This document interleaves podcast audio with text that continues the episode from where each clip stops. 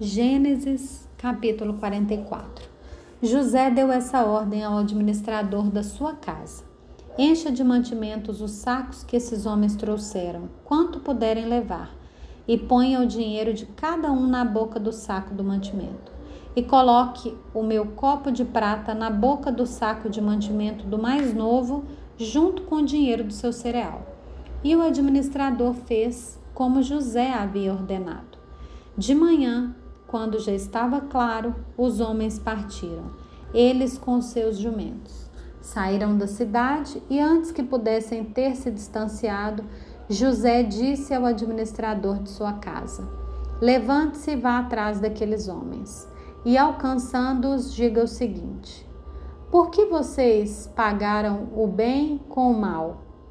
Não é este o copo em que bebe o meu senhor e que ele usa para fazer as suas adivinhações? Vocês fizeram algo muito errado. O administrador os alcançou e lhes falou essas palavras. Então eles responderam: Por que o meu senhor está dizendo uma coisa dessas? Longe de nós, seus servos, fazer uma coisa assim. O dinheiro que achamos na boca dos sacos de mantimentos nós trouxemos de volta da terra de Canaã como então iríamos roubar prata ou ouro da casa do seu senhor? Se algum de nós tiver esse copo, será morto, e nós ainda seremos escravos do meu senhor. O administrador respondeu: Que seja como vocês disseram. Aquele com quem for encontrado o copo será meu escravo, os outros ficam livres. Eles se apressaram, cada um colocou o seu saco de mantimento no chão e o abriu. O administrador os examinou, começando do mais velho e acabando no mais novo. E o copo foi encontrado no saco de mantimento de Benjamim. Então eles rasgaram as suas roupas. Cada um entregou de novo seu jumento e eles voltaram para a cidade. Quando Judá e seus irmãos chegaram à casa de José, esse ainda estava ali, e prostraram-se em terra diante dele. José lhes perguntou: O que é isso que vocês fizeram? Vocês não sabiam que um homem como eu é capaz de adivinhar? Então Judá respondeu: Que podemos dizer a meu senhor? Que podemos falar e como vamos nos justificar? Deus descobriu a nossa culpa. Eis que somos escravos de meu senhor, tanto nós como aquele em cuja mão se achou o copo. Mas José disse: Longe de mim fazer uma coisa dessas. O homem em cuja mão foi encontrado o copo, esse será meu escravo os outros podem voltar em paz para junto de seu pai. Então Judá se aproximou dele e disse: Meu senhor, permita que esse seu servo diga uma palavra aos ouvidos do meu senhor, e não se acenda a sua ira contra este seu servo, pois o senhor é como o próprio Faraó.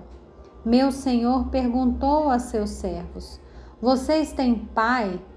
Ou mais algum irmão? E respondemos ao meu senhor: Temos um pai já velho e um filho da sua velhice, o mais novo, cujo irmão é morto, e só ele ficou de sua mãe. E seu pai o ama.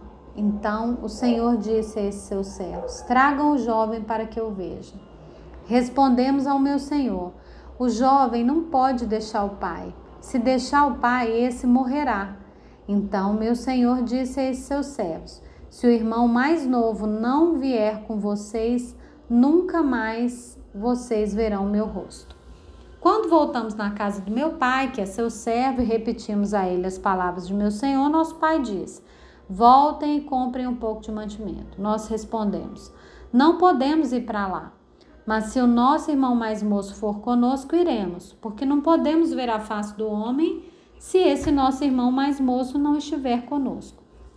Então nos disse o seu servo, nosso pai: Vocês sabem que a minha mulher me deu dois filhos.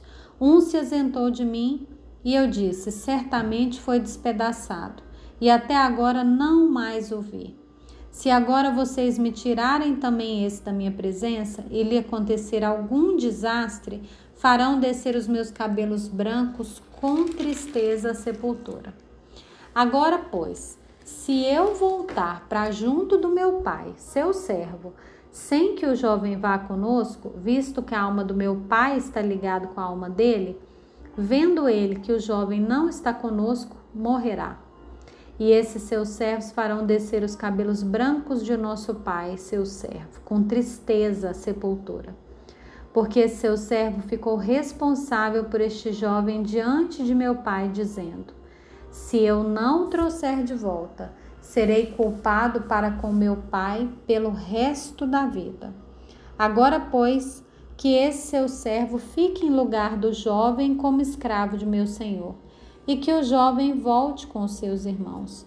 Porque como poderei voltar ao meu pai se o jovem não for comigo? Eu não poderia ver esse mal se abatendo sobre o meu pai.